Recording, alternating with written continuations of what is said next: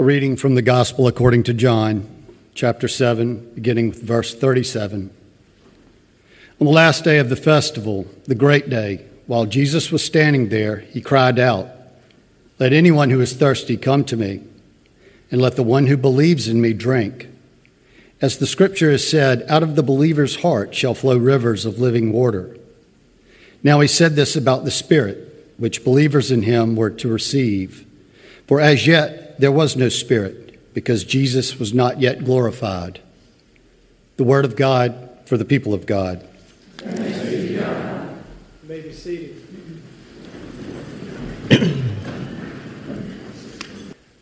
There's a psalm attributed to King David, Psalm 63.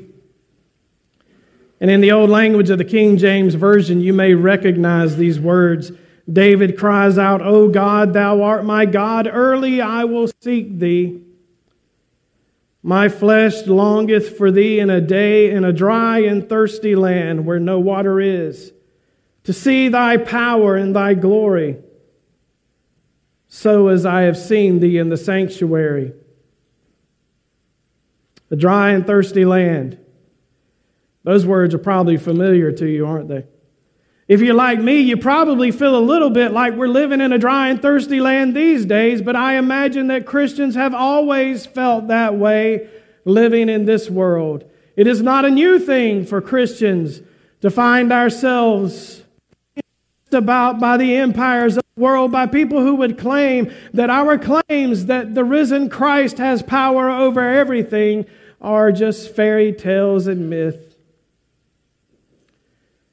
It is not a new thing to have the world not be in lockstep with the gospel. A dry and weary land, David cried out, Lord, how long? The feast that Pentecost gets its name from was a feast of waiting for Moses to bring the law to the people, for God to give the Torah, the teachings of the Pentateuch, for God to give instruction to the people of how they would live in this new promised land, in this new state of grace, in this new life that God was affording them. As they had been evicted from slavery, wrestled out of the jaws of despair, they waited for the giving of truth. And so Jesus told the church to wait. To wait in Jerusalem until they had received power from on high, until they had received another teacher, the Holy Spirit, whom Jesus said, get this, would guide us to all truth,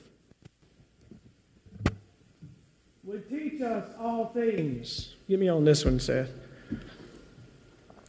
Who would not leave us orphaned who would convict the world of sin, who would be grace itself in our midst. This day we remember that. That coming to fruition of the prophecies of Joel, of the prophecy of Ezekiel, where God said, In that day I will put my spirit within you and teach you my statutes. I will write them on your heart. And so we who dwell in a dry and weary land celebrate today that the Holy Spirit is given to all who are baptized and have faith in Christ to sustain us and to do exactly what Jesus said when he said this to become a flow, a river of living water proceeding from us into the world. From the heart of the believer, the Spirit of God goes into the world. And from the heart of Christ, the Spirit of God proceeds before us to lead us into all things so that we might be used to be God's witnesses, so that other people might come here to bend their knees and say, Yes, Christ is Lord, and enter into the rest of God.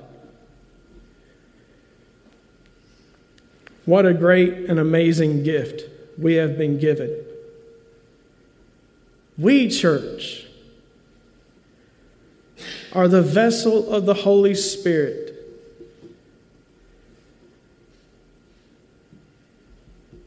One of my favorite things about the book of Acts, and you've heard me say this before, and I just apologize, but I want to say it again. One of my very favorite things about the book of Acts is that Peter and the other disciples were so full of joy that all their neighbors thought they were drunk. Isn't that cool?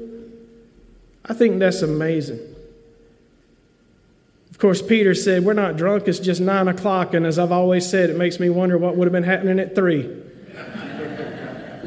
but, church, from nine o'clock on, the church has been filled with a kind of joy that the world does not have because we know that Christ has died and been raised, that the Holy Spirit has been given to lead us into all truth and to lead us into the world unafraid. And no matter what comes, we will not be abandoned or forsaken. No matter what hardship or heartbrokenness we might feel, there will be a stream, a flowing water of life bursting forth in us because the Holy Spirit dwells in us. And so the promise of Paul in Romans is that the Holy Spirit sheds the very love of God into your heart, dear one, into your heart. The very love of God is put into you by this Holy Spirit that we celebrate today. God, the Holy Spirit, sent to live in you.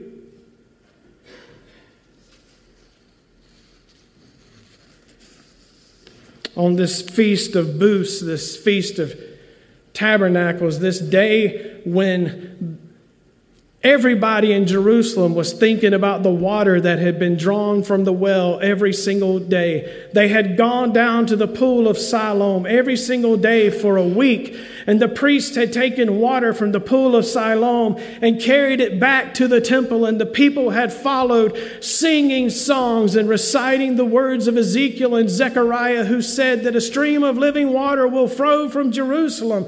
And they followed and they sang and they celebrated. And on the last day of that festival, Jesus stood and said to them, This will leave you thirsty, but if you come to me, you will never thirst again. He said, Let all who are thirsty Come to me. Let all who live in a dry and weary land come to me, and you will be restored. You will be filled with the Holy Spirit. You will be given life. You will be filled with joy that the world cannot comprehend. They will think you are drunk because you are glad in a tired age. They will think you are drunk because you are in love with God and you shake with joy at the very thought of worship. They will think that you are an enthusiast or a zealot because the name of Jesus is on your lips and you're not cussing anybody.